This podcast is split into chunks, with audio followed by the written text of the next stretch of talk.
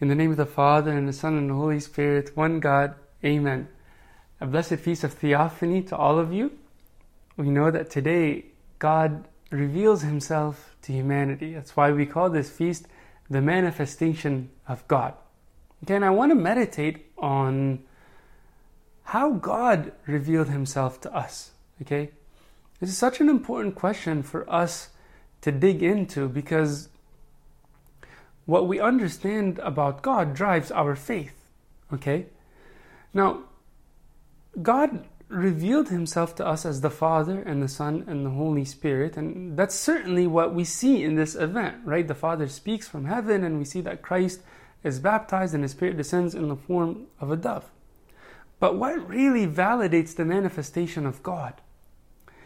It's the testimony that the Father gives, right? Because by the mouth of the Father, he bears witness that this is his Son. He says, This is my beloved Son in whom I am well pleased. So the Word of God testifies to the truth. Okay? And this is exactly what we see from St. John the Baptist as well. He points to Christ and he says, Behold, the Lamb of God who takes away the sins of the world. Okay, so in both cases, we see that the manifestation of God is validated by a witness, a testimony. Okay? Now, this word, witness or testimony, has such a significant meaning in the life of the church. In the Greek, that word is martyria, which literally means martyrdom. Okay? To witness or to testify means to be martyred. And so, interestingly enough, this is exactly what we see in Christ as the Father speaks from heaven, declaring that this is his beloved Son. Right? Christ is modeling this martyrdom by his baptism. Because we know baptism is a death and a resurrection. Right? So as the Father is telling us that this is his beloved Son in whom he is well pleased, which is the testimony from God or the witness from God, Christ is modeling that. He's martyring that martyrdom by his baptism, which is a death, right? The foundation of Christianity was built on this witness. Throughout the first few centuries of the church, to preach meant to bear witness, it meant to testify. And that's a matter of martyrdom, right? And the martyrs would convert others when people would witness what they're enduring with faith and love, right? And they would actually follow them in their own martyrdom as well. There's so many beautiful stories of this. And sometimes even the Romans persecuting the martyrs would be so convicted by what they witnessed that they would follow in their footsteps as well.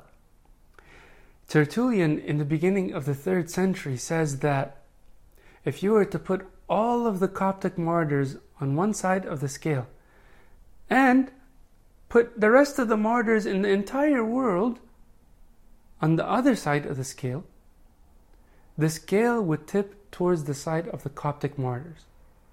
And that's so beautiful to consider because our faith was built on the blood of the martyrs, not just by mere words, but by our love and our sacrifice, by the blood that was shed to bear witness of the truth.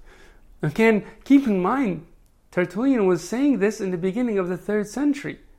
That's not even to take into account the persecution by Decius and Diocletian, which happened in the middle of the third century. All right, so our church was built on this foundation. All right? Now, if we are to reveal God to the world, which is essentially what this feast is all about, then the only way we can do that is by our own witness, by our own testimony, which is, again, our own martyrdom. All right? Now, we typically think of the testimony we give to the world as a public matter, right? We declare to the world what we believe, right? And in a sense, that's true, right? We have to declare our faith to the world and put our lamp on a lampstand for others to see. But this can only happen when our martyrdom is a reality within our hearts. Whenever it's an interior reality, then it can translate into an external reality. Okay? So deep down within our hearts, we have to be baptized. We have to be martyred. And that means we're completely dead to the world. That means we don't care about our own reputation. We don't care about our own rights and our entitlement and so on. Right? Deep down inside, we're living for God and we consider our own life as nothing. All right? And this is exactly what the world needs because there's so much despair around us, and the world is drowning in darkness. And it's because God is absent. So, unless we can declare Christ to the world by our own testimony, our own witness, which is our baptism, then we have nothing to declare to the world. All right? So, again, this martyrdom has to be an interior reality first. All right, now, what does that mean exactly? So I'll just share with you a quick example from the life of St. Pope Kyrillos that explains this concept in a beautiful way, and I think it'll really make sense to us when we think about his life. Right, we know that the condition of the Coptic world was in shambles before the papacy of St. Pope Kyrillos. Right? Like it was a dark and corrupt time. Okay, without getting into the details of that period, but it was pretty bad. And so whenever St. Pope Kyrillos was enthroned, people were just complaining that this man did absolutely nothing but fast and pray and fast and pray and he would just discipline himself and he would just sacrifice his own time to God. He would just serve on a personal level, connecting with individuals and sacrificing his time for different services. People wanted reform and people wanted him to meet with government officials and to do this and that. But deep down inside, all he cared about was offering himself as a living sacrifice. Right? He lived a life of martyrdom. And he did that personally, deep down within his heart. His own personal life, his discipline, his prayers, his fasting, the way he dealt with people on a personal level was entirely sacrificial.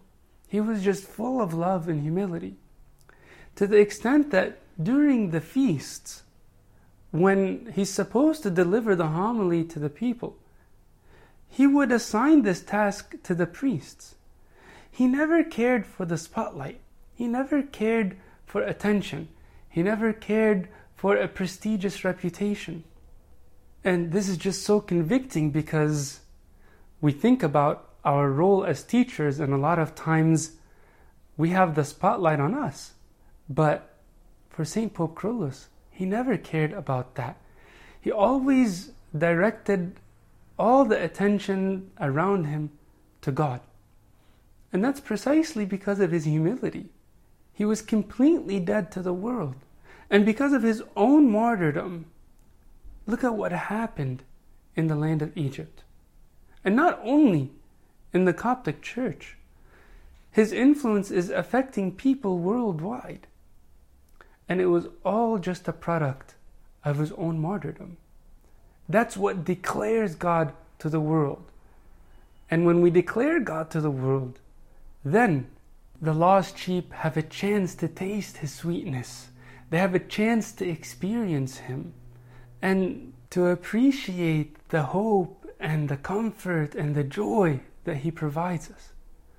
And so I pray that by God's grace, we can reveal God to the world, that we can bear witness by our own martyrdom, by our own death, by our own humility, by our own love, and to make this feast a reality in our life, not just an event that we celebrate one day in the entire year, but a lifestyle that we declare God to the world on a daily basis, that His name may be glorified forever.